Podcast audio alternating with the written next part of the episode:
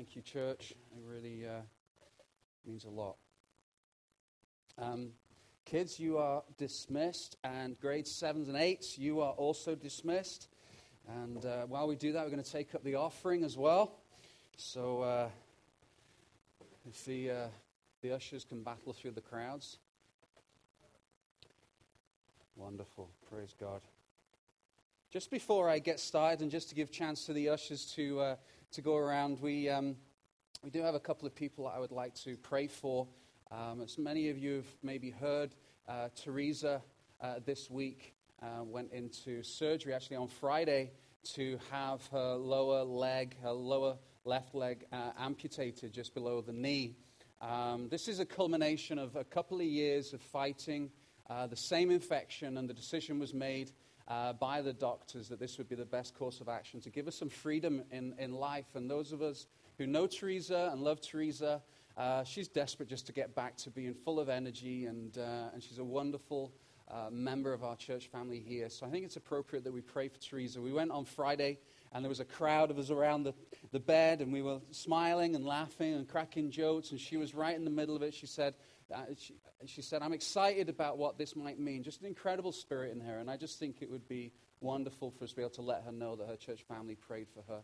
And uh, also, I want to pray for the Delcourt family. Um, Wendy's dad uh, passed away in the early hours on Monday. And um, we prayed last week. That was his wish. That was the family's desire. And that's what we prayed for. And so he's with Jesus, probably saying, What's all the fuss about? Just you just carry on. It's all good, you know. And uh, but the family are hurting, and uh, we want to pray for the Delcourts. We we love them very much, and so let's pray for those two families specifically, and then I have a couple of other things as well to share. Father, we um, we come to you grateful that you call a motley crew of people together, and you are um, happy to put your label of your church, your bride on us. That, Lord, this family that you have pulled together in the South community, we thank you for it. We thank you, Lord, for the love and the care shown. And, uh, and Lord, we're grateful. Lord, we pray especially for Teresa this morning as she's in hospital recovering from this operation. Father, we pray that she would recover very, very quickly. Um, that, Lord, that she is looking forward to having some new mobility with the prosthetic limb and, and all the different um, parts of the plan that are ahead, God. We just pray your seal, um, your health, your healing on all that. Let it be a remarkable recovery. Father, I pray right now as she's thinking, I know she would want to be right here with us, but Lord, I pray that she would have a special sense of your presence in that hospital room. Uh, Lord, we pray for the Delcourts, for Wendy and Grant, Maddie and Hannah, Lord. We, we thank you for them. We thank you, Lord, that uh, they're such a part of our family. They're a blessing to us. Um, and Lord, in this time of hurt and uh, for, uh, for Diane, Wendy's mum, Lord, we just pray that there would be real comfort in the knowledge of how much Jim loved you and uh, the hope and the peace that even right to the end that he brought to the family uh, in that knowledge. And so, Father, we just pray that you would be especially close to that family right now, and uh, especially for uh, yesterday being Jim's birthday and God, there'd just be a real seal of your love. We ask this, Lord, because we know that's your heart too, and that's your uh, desire. Uh, we ask these things in your good and precious name, Jesus. Amen. Amen. Uh, I want to introduce you to uh, a family. I assume they're here. Uh, Matt and Ashley here. There you go. And baby Piper. Is she asleep or awake? Um, why don't you guys come on up? And, um, and Lenny, the two year old, just two, I guess she's in, uh, in nursery. Matt and Ashley. I met Matt uh, about 12 years ago, and he was um, leading worship at a camp I was preaching at. And uh, you guys, you, might as well come up and look embarrassed. It's, it's all good. Um, so, so uh, Matt and I started to meet together regularly and uh, prayed through a lot of stuff and worked together on different things and just really enjoyed good relationship and friendship and over the years. And then he met the best thing that happened to him, which was Ashley. And, um, and so they, they were married. How long have you been married now? Four years. Four years. And they have two beautiful children. This is Piper, and she's very cute. Um, and so Matt and Ashley have actually moved up from Surrey uh, because they feel the call of God on their lives to come to Kelowna and, and, help us here at the South. And Matt's just got a job at Big Steel Box, and, uh, and Ashley's on maternity leave. yes, there's a bit of a plug. Um, but we're really excited because they're a tremendously gifted couple, but more than that, they're just such a big part of Sarah and our lives, and we're excited to see what God is going to do uh, in them and through them. And uh, hey, she's smiling, that's awesome. And they're beautiful girls. But I think it'd just be appropriate for us to pray for them. You're going to see them involved in some ministry, preaching. Matt is a good preacher. No pressure. Um, and uh, they both lead worship, and, uh, and we just, we just want to see and explore what God's plan is over the next few months. So uh, I think it would be good for us to pray for you guys. They moved on Thursday, and uh, we went to visit them in their, in their rental um, across the lake there. So we're praying to see how we can get them over on this side of the lake. Um, but uh, yeah, let's, let's pray for this family, and then if you think and see them, introduce yourselves to them and make them feel warm and welcome or welcome and warm, or give them a warm welcome and make them warm, whatever you want to do. Hugs, cuddles, whatever. Um, let's pray quick. Father, we thank you for Matt and Ashley, Lord, and Piper and Lenny. We thank you, Lord, for this beautiful family and the call that you have given them, uh, that they are obediently following and coming to the city. God, for all the practical implications of that and the family changes. God, we pray a special blessing, that Holy Spirit, you would continue to guide them and speak to them reveal your call to them, what your will is, even over the next few weeks and months. Uh, and Father, we just pray that they would find friends quickly, connections quickly, and they would feel part of the South family quickly, Lord. We thank you for them. Lord, may them feel truly blessed and at home in this city, in this church, and in our lives and our hearts. Uh, Holy Spirit, you'd fill them for the task that is at hand. Praise you, Jesus, in your good and precious name. Amen. Amen. See you, Piper. Let's give him a round of applause. Because we just, we're such a charismatic bunch most of the time. All right, let's, uh, let's jump in. Exodus chapter 20, verse 14. I know some of you have said to me, you know, we weren't going to come to church until we got that email. When we found out that there's a PG 13 certificate on the sermon, I am there. So thank you for those who weren't actually going to come but felt the call of God to come after you heard that my topic was sex. And um, Matthew chapter 5 as well, you can find that. We're going to read two scriptures and we're going to jump in to this wonderful subject. Exodus 20, verse 14, very succinct and clear. You shall not commit adultery. Matthew 5, verse 27 to 28. You have heard that it was said, You shall not commit adultery. This is Jesus speaking. But I say to you that everyone who looks at a woman with lustful intent has already committed adultery with her in his heart. Remember, he's speaking to the disciples primarily there, who were all men, and but this is certainly a command for us all. Let's, um, let's just put some things really clear right at the beginning. This is not a subject, if this is your first time in the South, or maybe this is just your first time in church for a good few years, uh, this is not a subject that is often preached about. And yet, our culture has got no problem at all preaching about sex every day in their own way. But for whatever reason, the church has done a great job of distancing themselves in a self righteous way and just looking in judgment at what the culture does, but keeping very quiet about the subject itself. Let me say right at the beginning we have said over the last four years that Sarah and I have been here that we are a church where it is okay not to be okay. We are not a church that is perfect. If you came here looking for the perfect church, you just ruined it. Because there is no perfect church, and even if there was, you going there would break it because you're not perfect. We're not perfect. We are all in need of a Savior, and, and we need grace. We've all messed up. We all have our stories, we all have our struggles. And so I need to lay that as a foundation that this is not a, a we are not going to, or I am not going to bash you over the head over the next however many minutes, because I don't want you to hold me to it if I say whatever time. Um, that we're not just going to layer thick layers of judgment and give a drive by guilting to everybody and then send you off into the world. That's not my goal. That's not God's heart. That's not God's goal. We all need Jesus and we all have our stuff. And I'm not expecting to say amen, but inside you can go, amen. You know, the culture says this if it feels so good, it has to be right. You know, well, as I do, that everywhere we go, sex sells. It is preached everywhere we go.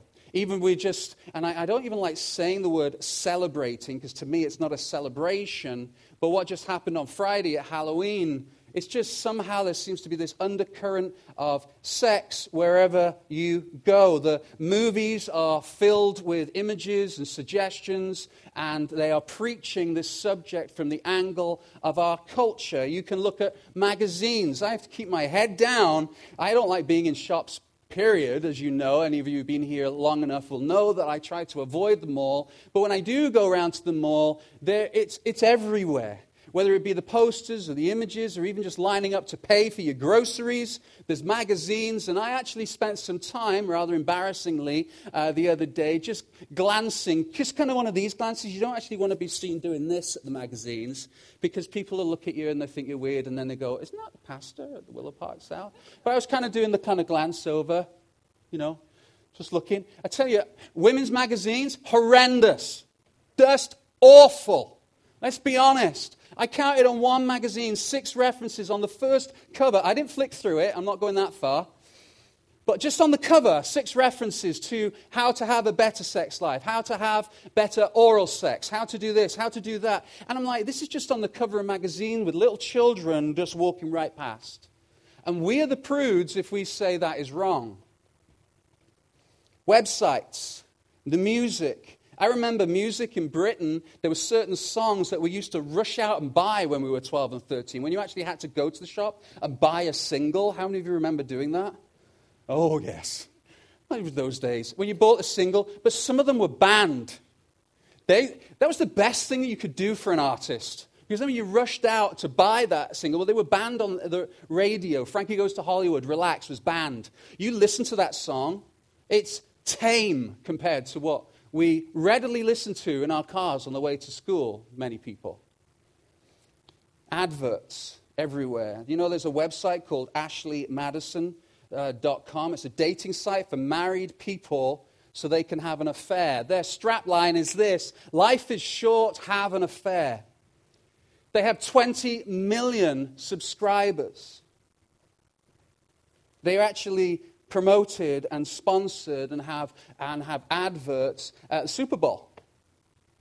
Um, there's porn magazine, uh, porn websites that are being advertised in, um, oh, it's gone right in my mind. There's uh, part of New York, right at the center. What's it called? Thank you. What's it called? Times Square. So there's actually the large, um, the large lit adverts promoting pornographic websites. We live in a new world when it comes to sexual promiscu- promis- promiscuity, promiscuity, promiscuity, promiscuity. Thank you, Jesus. TV script writer. Don't judge me. You come up here and do this every week. I just keep to the simple words. People are new in the church going, You didn't go to seminary. And you'd be right. That's another story. TV script writers. There's this famous TV script writer that said this quote, our goal is to get people to laugh at adultery, homosexuality, and incest. If we can get people to laugh at these things, it breaks down their resistance to them. That is on a family show. Katy Perry, the singer, said this I think when you put sex and spirituality in the same bottle and shake it up, bad things happen. God would disagree, as you will see today. See, the misuse of sex in our culture has created this cynicism and boredom that is destructive on a soul level. And if you disagree, all you need to do is just spend a few minutes examining yourself, and you will know that sex is spiritual, not just physical. When I sent this email out this week, I said that probably grade sevens and eights, we wanted to just give you the option of sending your grade seven and eight child to uh, something that Quinn, the intern from, uh, from 33, and he's looking after them. And I'll guarantee you he's not speaking about this subject. You'll be glad to know. Uh, but I said in my email, you know, it would probably be good for grade nine and above to hear this because they hear it at school. They see it on the way to school. They're listening to it on their iPods. They're surfing it on the net. And as parents, it's important that we have a clear understanding of what the Bible says about sex. Now, you're thinking, okay, maybe some of you thinking, I thought the commandment is do not commit adultery. And what we're doing with all the commandments is that we're seeing that we cannot distance ourselves away from any command. Last week we looked at the Imago Dei, and the command was do not murder. And so I asked the question, why do we not murder?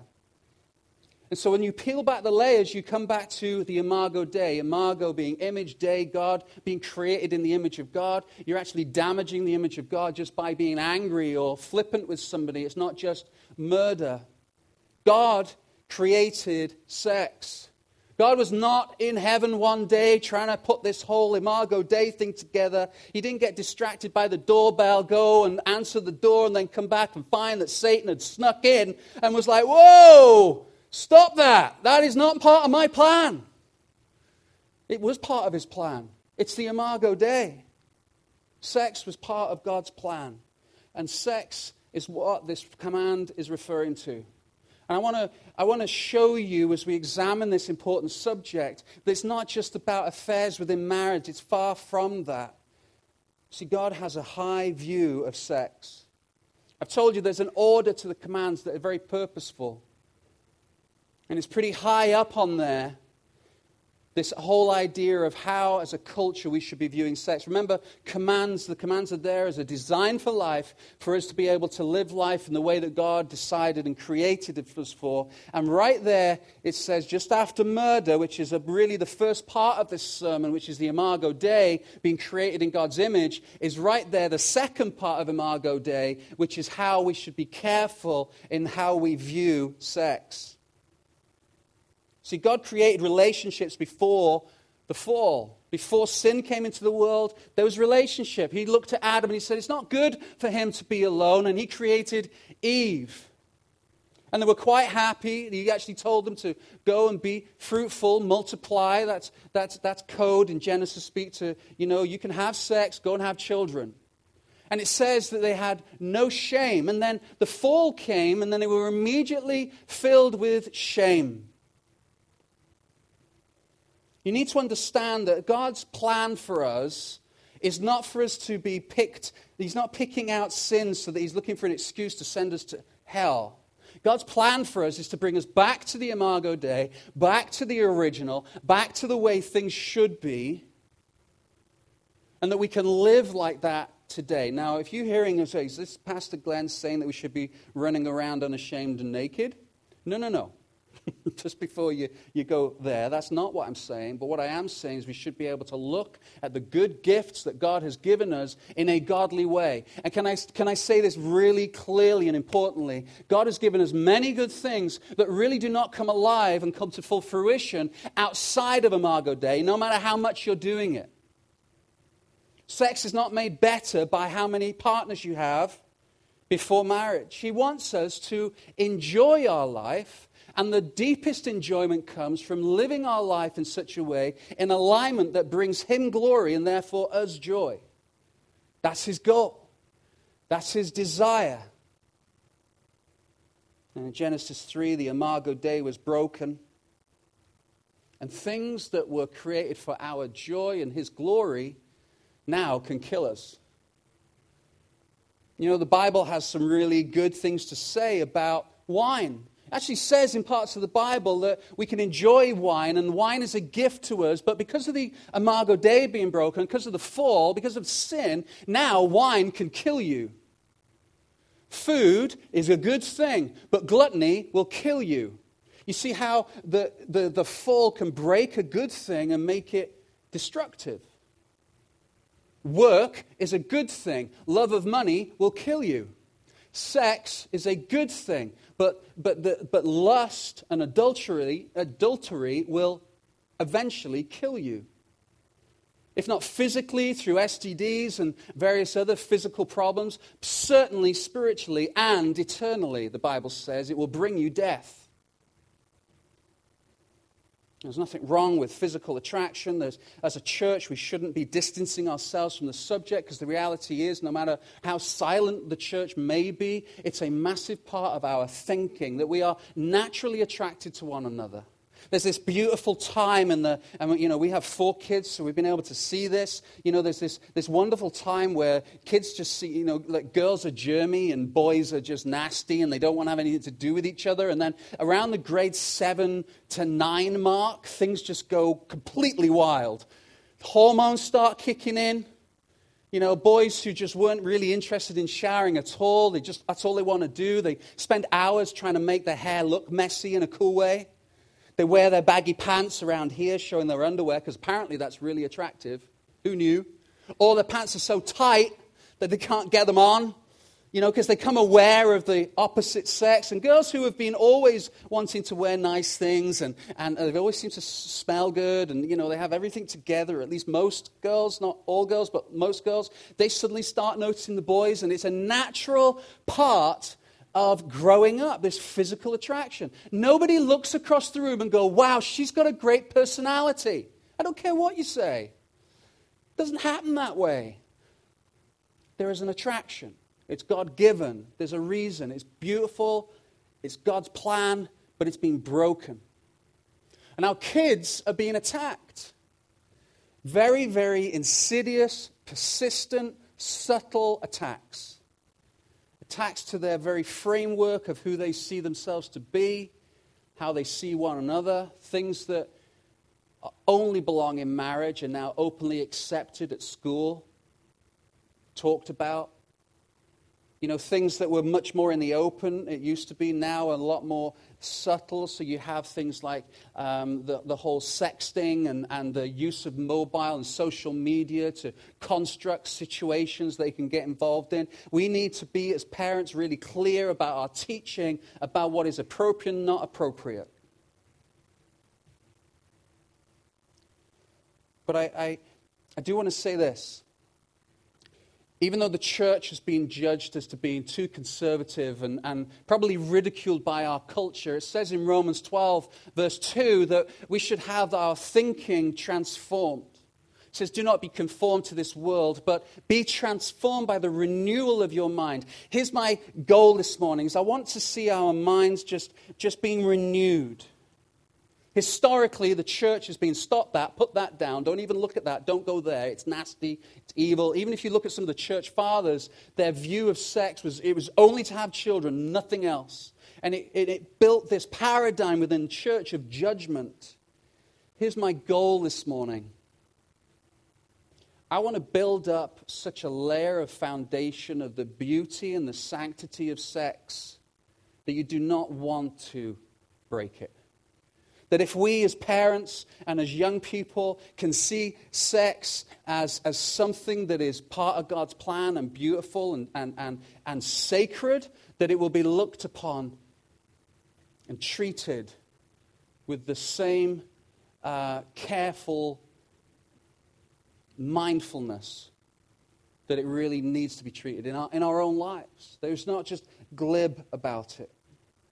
I want to honor the Imago Dei. I want to, I want to treat it with respect and sanctity. So, that what we're going to do is we're going to have two main parts. I want to build up a theology of sex, if you like, and then we're going to look at practical implications of what that theology means. So, let's look, start with theology of sex. Matthew chapter 5 and verse 27. And you'll start seeing why I'm attaching this, this whole idea of sex to adultery.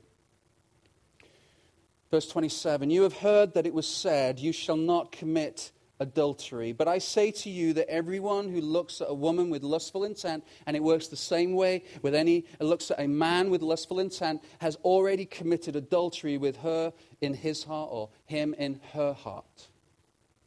Jesus was not a prude. He hit this thing hard. He showed us that he had respect for it. He showed us that it was important he showed us that it's powerful. And he does so by referring to the commandment and mentioning this word adultery. So let me tell you what adultery means. Adultery, in its deepest, purest sense, means sex outside of a covenant. Sex outside of a covenant. Now, so here's what happens. Listen, listen to me. No one distances themselves from this command. If you're sat thinking, ah, this has got nothing to do with me because I'm not married yet, suddenly you are pulled into this command because the command is actually saying you can commit adultery before you're married.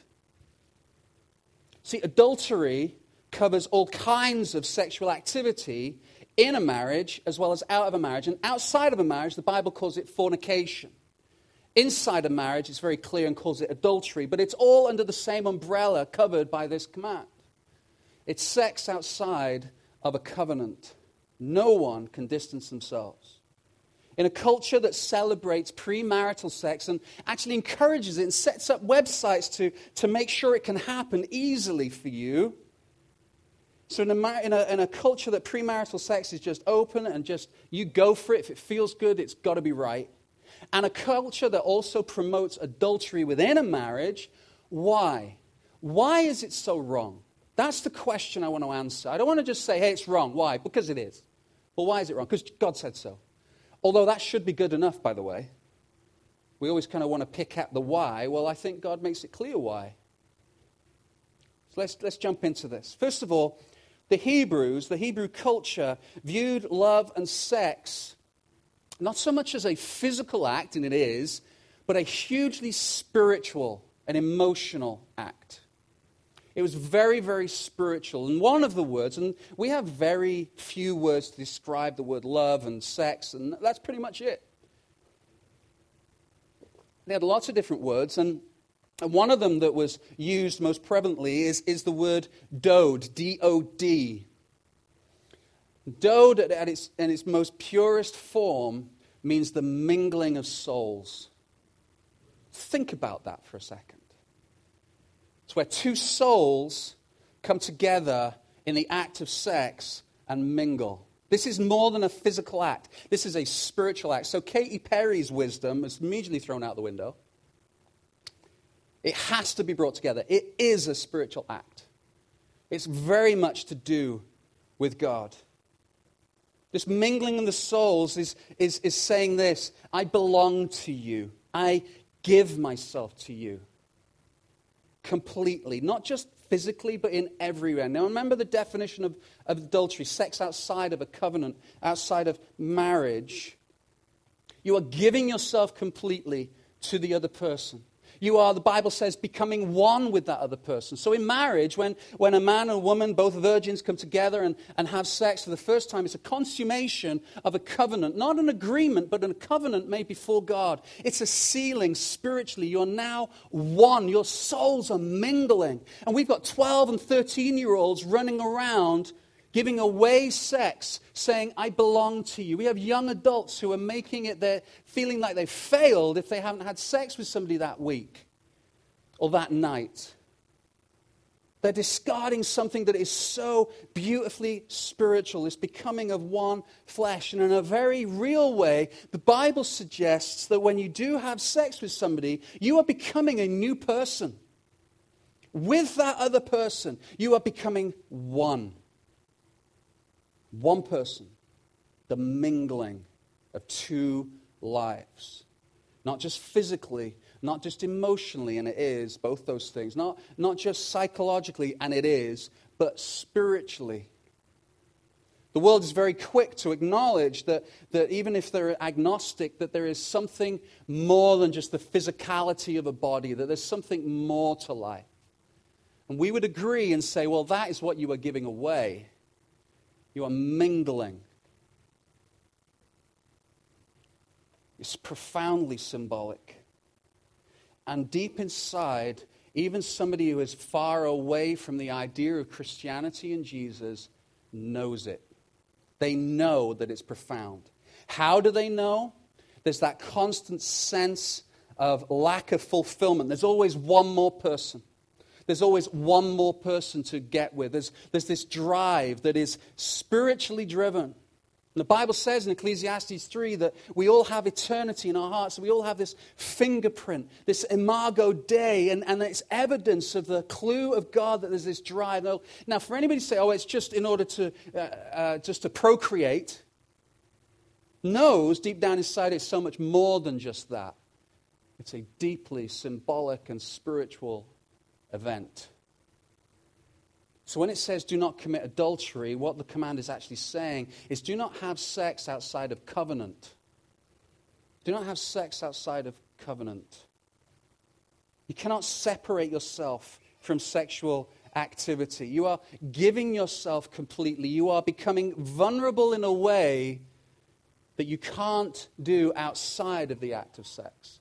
Young people, single people in the room, please let this land. When you are playing around with the idea of possibly wanting to have sex or, or seeking to have sex or any of the acts associated with sex, we'll come to that in a minute, then what you're actually playing around with is your soul. You're, you're playing around, you are offering out, you are uh, being flippant towards the idea of the very core of who you are. You're saying, I belong to you. So, sex outside of a covenant is, is thin and it's, it's just, there's, there's no substance to it, there's, there's no regard to it, given mentally, and yet spiritually, there's huge substance of regard. And that is why it needs to be within the realm of a covenant relationship. That is why it needs to be kept to marriage because marriage represents all the other ways that you belong to one another. You submit to one another. You're part of one another's lives. You are now one person. And so marriage seals that. Uh, sorry, sex seals that. To give that away perhaps one of the most profound decisions that you can make. So you could hear this and go, oh, that's, that's fine. I've not got a problem with that, Glenn because I'm not actually having intercourse. So the definition of dode and the mingling of souls, if it's like I'm saying I belong to you, suddenly makes the definition of sex far wider than just intercourse. What it's actually saying is any act at all where you are willingly giving yourself to that other person in an intimate and vulnerable way is now under the same umbrella of adultery. To make it very simple, anything that belongs in a marriage needs to stay in a marriage, otherwise, you are soul mingling. You're giving yourself, you're becoming vulnerable. And deep down inside, you know it. Young people know it. They're giving themselves. Yeah, but I'm not having intercourse, I'm just having oral sex. Well, you're giving yourself. You're having a level of intimacy and vulnerability that only belongs within marriage, and you are soul mingling. So if you're having sex outside of this covenant, then you are actually damaging your soul. It breaks so many commandments. If you list the Ten Commandments, you can tick off so many of them. Certainly, the first commandment of putting God first because people are lusting after sex and making it their God. Then you can go to the next commandment. You've got, you've got, you've got stealing somebody else's wife or partner if you're adultery. You've got uh, being deceitful. Um, you, have, you have the adultery. You have covetousness. You have all these commands that single handedly, in one action, you can break. And it empties the soul of significance. It empties that soul. It damages you. And we know that to be the case because we can observe it. And many of us have felt it. It leaves the soul empty. It covers all aspects of immorality.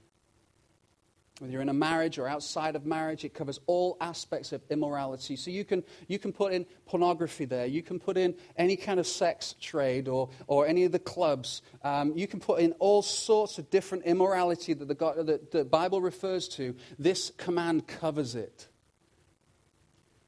It's the soul mingling. And on top of all that, if you're in a covenant relationship, if you're married, and in within that marriage there's a temptation and the following through to actually have an adulterous affair, the destruction that follows, not only internally but outside, that the external chaos is profound. You look at David and Bathsheba. David looked across and saw a beautiful woman bathing and, and made and constructed this scenario that he could basically take her to bed and then constructed a scenario to get rid of the husband. And you go, whoa, whoa, I'm not going to go and kill anybody. But the adulterous affair actually resulted in this, this ongoing. You, you can see David is different after it. He's damaged himself, he's damaged the covenant relationship. He's, it's, it's this soul pain. So, to sum up, sex is a pure, godly, sacred part of Imago Dei that God has given to us and says, look, when you give this, this is the most precious thing that you can give. Treat it well. Treat it well. Don't throw this thing around. So, what is the practical implications of Dode? What's the practical implication of all that I've said about um, the soul mingling? Jesus uses some pretty violent language in Matthew 18 about how he says that we should really treat ourselves if we're finding ourselves in temptation. He, he really he, he, goes, he goes all out and he says, Look, if you find that your eye is wandering, then you need to gouge out your eye. It's better that than go to hell. It's like, whoa, okay. This is pretty, this is pretty out there. He says, if you find that your hand is causing you to sin, then, then you, need to, you need to get rid of your hand. Otherwise, it's better to go into heaven without a hand than it is to go to hell with a hand. This is really harsh language. And Jesus' point here is not so much literal as much as it is look, you, you, this is going to be hard work. You're going to feel like you're going to miss part of who you are. You're going to, you're going to have to cut things off. You're going to have to stop things. You're going, to have to, you're going to have to change your mindset, and it's going to be hard work. But it's better that hard work than the other hard work and the external chaos that adulterous affairs and premarital sex then can create. It's better hard work this side of marriage. It's better this side of the affair than the other side of the affair. See, chasing after ungodly relationships, pre marriage or in marriage. Listen to this, please. Chasing after ungodly, out of covenant sexual relationships or relationships that are ungodly destroys internally you, externally others, families destroyed. Now, it's really harsh language, Glenn. Well, sit down with a kid. Sit down with a kid who's experienced the mum and dad going through that. And you'll say, you'll see that there is a destruction that's happened in their life because it is profoundly powerful. Not only that, but the long term implications of the child experiencing that. The statistics are weighted against them. The evidence, of the research is weighted against them. The likelihood of them doing exactly the same thing ranks really high. The trajectory of that is, is huge. Lives broken, trust broken, ungodly relationship destroys trust, future marriages future marriages of the children that are involved. So, how do we, how do we safeguard ourselves? I've presented the importance of sex. I've said to you, this is why it is important. This is why it is sacred. This is why we need to be careful in, in our conduct. So now let's get into the kind of nitty gritty. What does it look like for every person in this room, from whether you're grade nine or whether you've been married 50 some years? What does it actually look like for us all to hold Dode sacred. The first thing I would say, point A, is we need to avoid adultery training. Avoid adultery training. Young people, single people. This is specifically for you. Do not live life now in such a way where it's giving you good training for having adulterous relationships later. Do not live life now going from one partner to another partner, or even if you're not having sex, from dating to dating to dating. Do not be deceitful in those relationships because if you are deceitful now, you will be deceitful in your marriage. If you get used to the idea of using deceit, if you get used to the idea of having sex, if you get used to the idea of being promiscuous or going from one partner to another and, and just dating lots and lots and lots, then you'll get used to that idea so much so that when you get into marriage, it'll actually amp up. It won't decrease, it'll increase.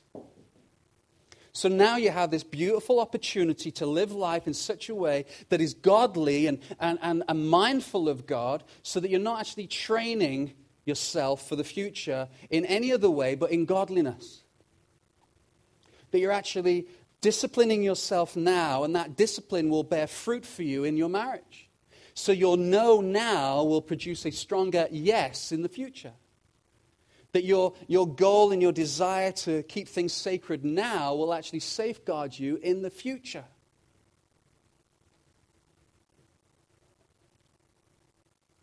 I think it is safe to say that the more that there is promiscuous, just persistent seeking relationships and giving oneself to other people within those relationships in a dode way, it will be harder and harder for you to truly belong to somebody one day. You won't be able to trust them because you will see them in the same way that you see yourself oftentimes. So you're holding dode with, a, with an open hand and just really just not treating it with the sacredness that it truly should be treated will, will make it harder for you to belong to somebody. So when you actually do stand in front of that altar and somebody like me marries you in a covenant marriage, the foundation of that marriage is already broken. There is hope, though. There is hope. Because God makes it very clear in the scriptures that He is able to restore the Imago Dei. That through Jesus Christ, that even the most wicked of lives, even the most promiscuous of lives, can be restored back to the Imago Dei. The Bible uses the word reconcile, that you can be reconciled back to the way that it should be, that you can walk down the aisle as a virgin, spiritually speaking, if not physically. There is hope in Jesus Christ.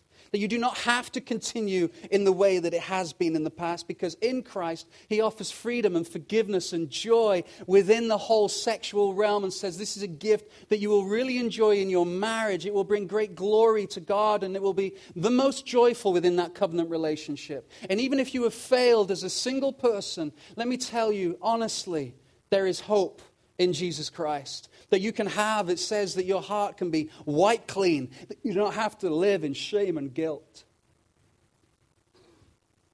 Christian young people, set your standards high. I've said this before from this pulpit, I'll say it again. I do not really, I'm not that interested in my children, all four of them 20, 18, 15, and 9, two girls, two boys. I don't want them to marry just a Christian young man or young woman. I'll say it again. I do not want them to marry just a Christian young man or young woman because I know that the label Christian does not mean anything. That there are Christians quite happily sleeping around. There are Christians quite happily trying to convince their boyfriend or girlfriend that it's okay. I want them to marry a godly young man or young woman.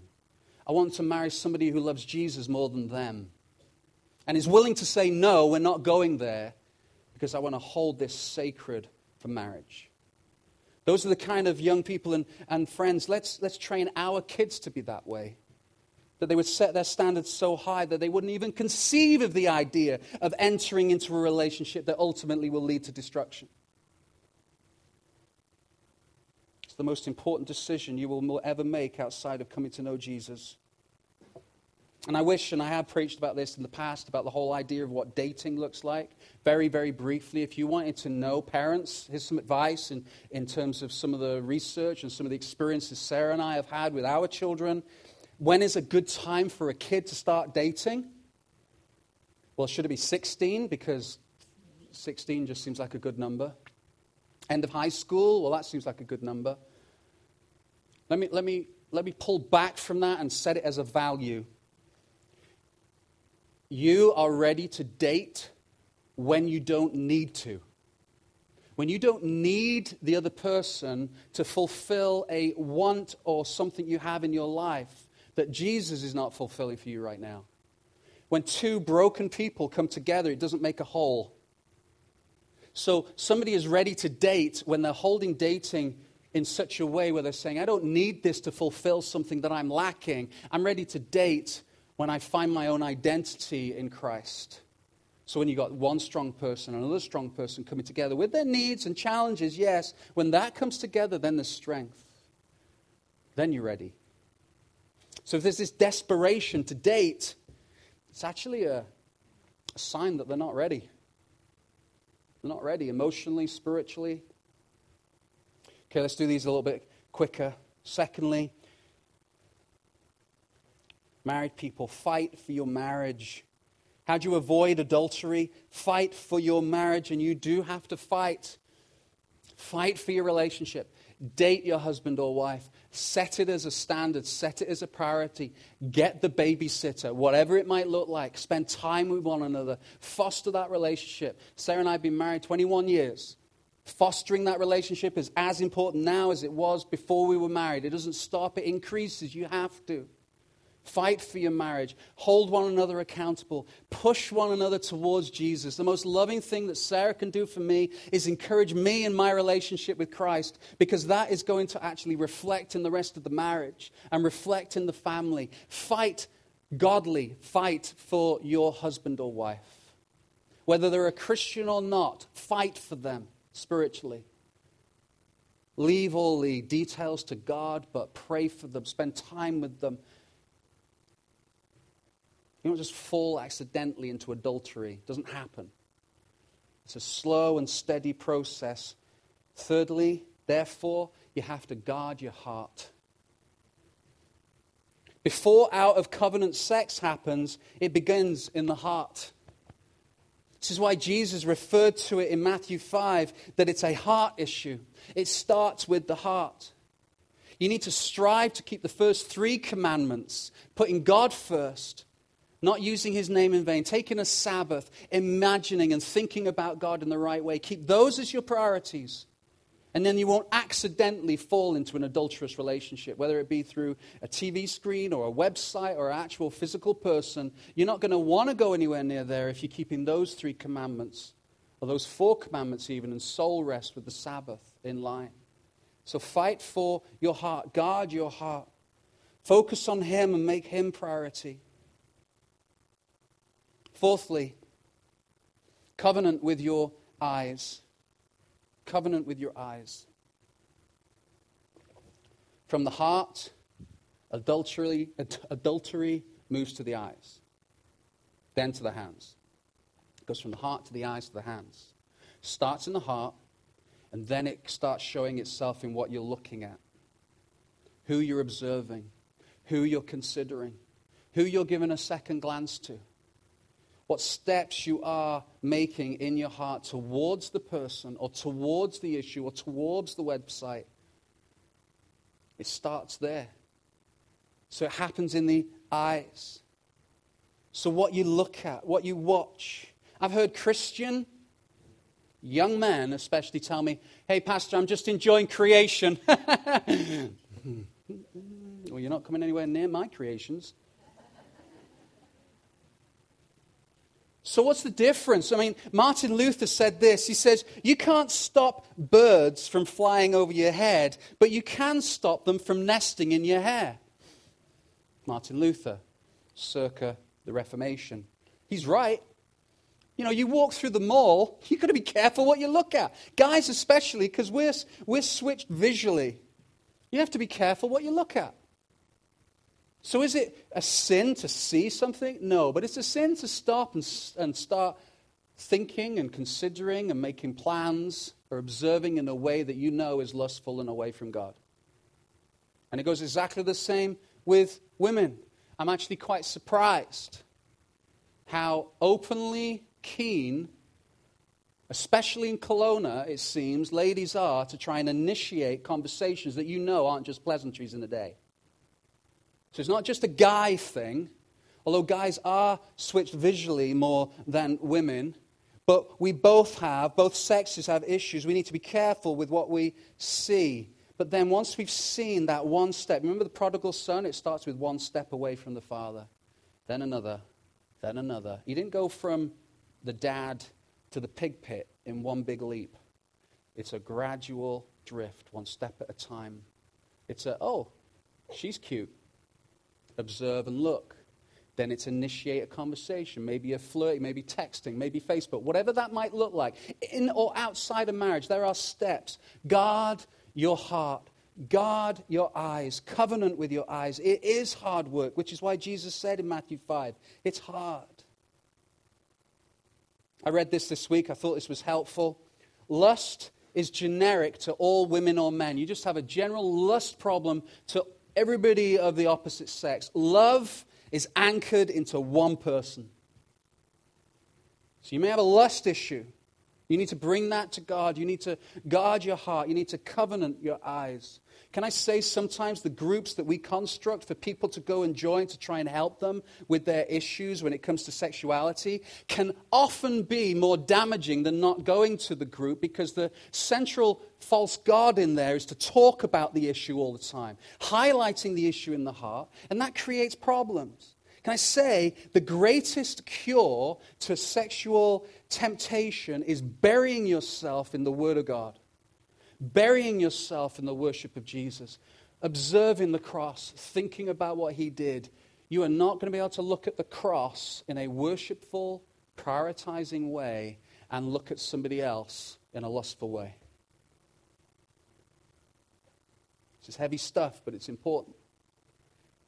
And part of the reason that I am so passionate about this is because as a pastor, time and time again over the last 20 some years, I've been involved in situations where if we could get this right, the situation would be avoided.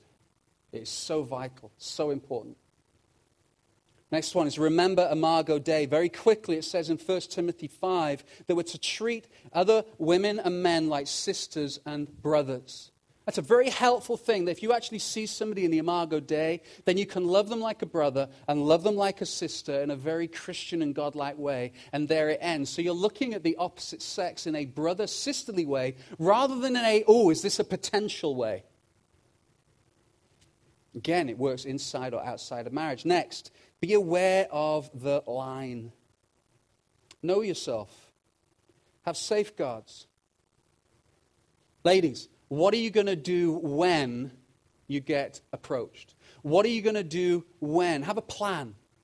What are you going to do when this area that you know that you struggle with comes up? And it will because Satan is crafty and he'll make sure of it. Men, what are you going to do when? Know your line, know your boundaries, know what you can and can't do. And it's a very gray area because for some people, I often had young people saying, Well, how far is too far when you're dating? Well, for some of you, you can't hold hands. Because for a young person dating, this whole hands is one of the most erotic things that they can actually get their head around at the moment because of what it leads to.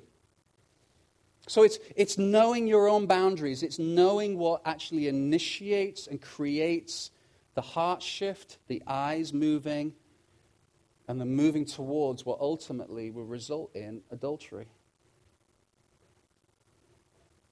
Just as a, another comment I read this week and I thought was very wise the more responsibility you have, the more on guard and on careful you have to be. As a pastor, I have to be unbelievably careful. Ladies, I'm not going to give you a ride somewhere. I'm not going to get in the car and give you a ride somewhere. I can't do that. Is that because I don't trust myself? No. But it's because I have to set a boundary on the ministry and be very careful what it optically looks like. I need to live life on a higher grade so that not only do people observe what is right, but I know that I'm being safeguarded. That if any accusation came against me, I know that Sarah knows exactly where I am at any time of the day. You can ask her. That's why she looks after my schedule. You have to guard yourself. The higher responsibility you have, responsibly, community group leaders, Satan will seek you out and he will seek to pull you down and if this is an area of weakness for you, then you need to be on guard. And I would include responsibility as mums and dads. Any kind of responsibility at all. Am I demeaning, like, if you do not have, like, large kind of community responsibility, you don't have to worry? Not at all. I'm just saying, and I saw nods. Those of you involved in ministry, you'll understand what I mean, especially if you are seeking to be a minister of the gospel. You guard yourself. You guard yourself. Next one, we're coming to an end now. Live in reverse. What do I mean by that? Just in your heart and in your spirit and in your mind, single, married, young person, visualize the type of person you want to be. If you're a Christian, I'm going to guess that that vision of yourself is actually in line with the Imago Dei. Nobody visualized themselves as a deceitful adulterer. Nobody visualizes and dreams of the day that they can be deceitful and just be, you know, not really care about people or be unloving. Nobody dreams about being a bad parent. Nobody dreams about having their kids or their grandkids look at you with, just, you know, with, with kind of looks of, wow, I can't believe you did that. Nobody dreams about that. We all, we all desire good, godly things if you're a Christian. Live life in reverse. Make decisions now that are going to build towards that, not away from it. Live life in reverse. What do you want for your future? What do you want for your kids' future? Make a decision now for then. And finally, live convicted but not guilty. All that I share with you, all these points, I wish I put numbers on now because I don't want to count. Eight. All these eight points are absolutely 100% impossible for you to do from sheer will. You cannot make a decision in and of your own strength to fulfill any of those because we're living in a broken world. All that that list does is give you a list of shame and guilt to feel bad about when you break one of them or when you find it hard with one of them. You will fail. Am I talking about failure in the sense of that you will have an adulterous affair? No, I'm not saying that. I'm not saying that it's impossible to avoid sex before marriage. I'm not saying that. But if you peel away the layers as to what Jesus actually says this commandment means, which is even if you look with lust in your heart, he's not saying if you look, but if you look with lust in your heart, or if you look with a plan in your mind, you, you can't avoid that. You can't by yourself in your own strength. You'll fail. The only way for you to work hard, as Jesus says, to fulfill this commandment is to start with conviction. Because conviction is a good thing, better than guilt and shame. But conviction leads us to Jesus, and conviction brings us to our knees, and conviction brings us to seek forgiveness, and conviction brings us to a point where we seek help professional, spiritual, godly help. Conviction brings us to a point where we recognize that we can't fix ourselves Conviction brings us to a point where we see that the answer isn't in here. Conviction brings us to Jesus. The person who is able to forgive, the person who is able to empower, that's why I say almost every week fix your eyes upon Jesus. He's the author and the perfecter of your faith. The answer is in Him. If you want to fulfill these eight points, the answer is Jesus. You don't need a self help book. The answer is Jesus. You fix your eyes upon Him. Those of you who don't know Him yet, fix your eyes on Him. Think about what He is calling you towards. There lies your answer. Because Jesus went to the cross for adulterers in every sense of the word, fornicators, deceivers. He took the penalty of sin and death that is attributed, that our, that our sin, every one of us knows, draws us away and ultimately to death. And Jesus took that death and it died with him on the cross. And he restores, friends, this is good news. He restores the Imago Dei. Those of you who are feeling shame filled, those of you who are feeling guilty because of decisions you've made in the past, those of you who are struggling with temptation and, and failing at temptation, then he restores you back and reconciles you back to the original plan, which doesn't include all that. That you can feel free, you can feel forgiven, you can feel accepted, you can feel clean all through Jesus. Jesus does not care about being aligned with what would have been then looked upon as the lowest parts of society. You look at his own genealogy in Matthew 1, you will see prostitutes, you will see adulterers, you will see people who were involved in incestuous affairs, all in his own genealogy.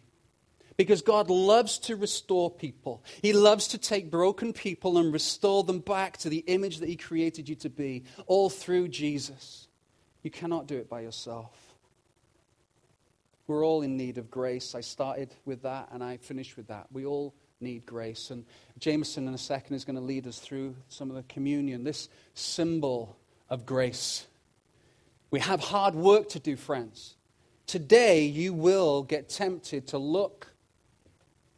Today, you will be tempted to observe and think because that's part of being life.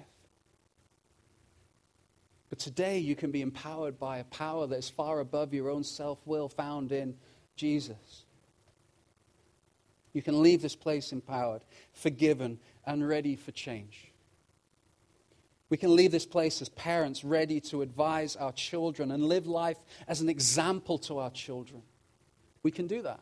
Young people, you can leave this place being secure in the calling that God has made you and given to you to say, live this life as tough as it is, but live it for the future that I'm giving you. Live it for the godliness that is yours to grab hold of. And it all starts at the cross, it all starts with Jesus. He loved you so much, just as you are and still died for you. So here's my prayer and, and blessing as I finish, and, and uh, I want you to just close your eyes and I want you to just think about these words. In my prayer for us all. May you place Jesus first in your life and thereby safeguard your heart. May you see other people as precious and worthy of respect because that is how God sees you. May you see sex as sacred and precious and be willing to keep it as the gift God intended. May you keep sex safeguarded within the covenant relationship God has planned for you now and in the future. And may you keep your eyes fixed on Jesus, who is the author and finisher of your faith. Dear Lord, I pray as we approach this subject and we see it as sacred. Lord, I pray that every person in this room will be filled with a sense of hope. That those things that we find the hardest to fulfill, that, Lord, you empower us because of what you were willing to do on the cross. And as we hear the words of Jameson in a second, Lord, and as he leads us in communion, Lord, I pray that the reality of your love and the reality of your forgiveness and the reality of what you were willing to do when we were so undeserving of it, that, Lord, that would just wash over us. And we'd be reminded again as we examine ourselves. Lord, for those who need to break out a cycle, break out of a cycle of sin, Lord, I pray that there will be conviction. Holy Spirit, you would draw them to yourself, draw them to the cross. God, I thank you that you are merciful and you are kind and you are patient. And even the most broken among us can find, can find wholeness and healing in you. Thank you, Jesus.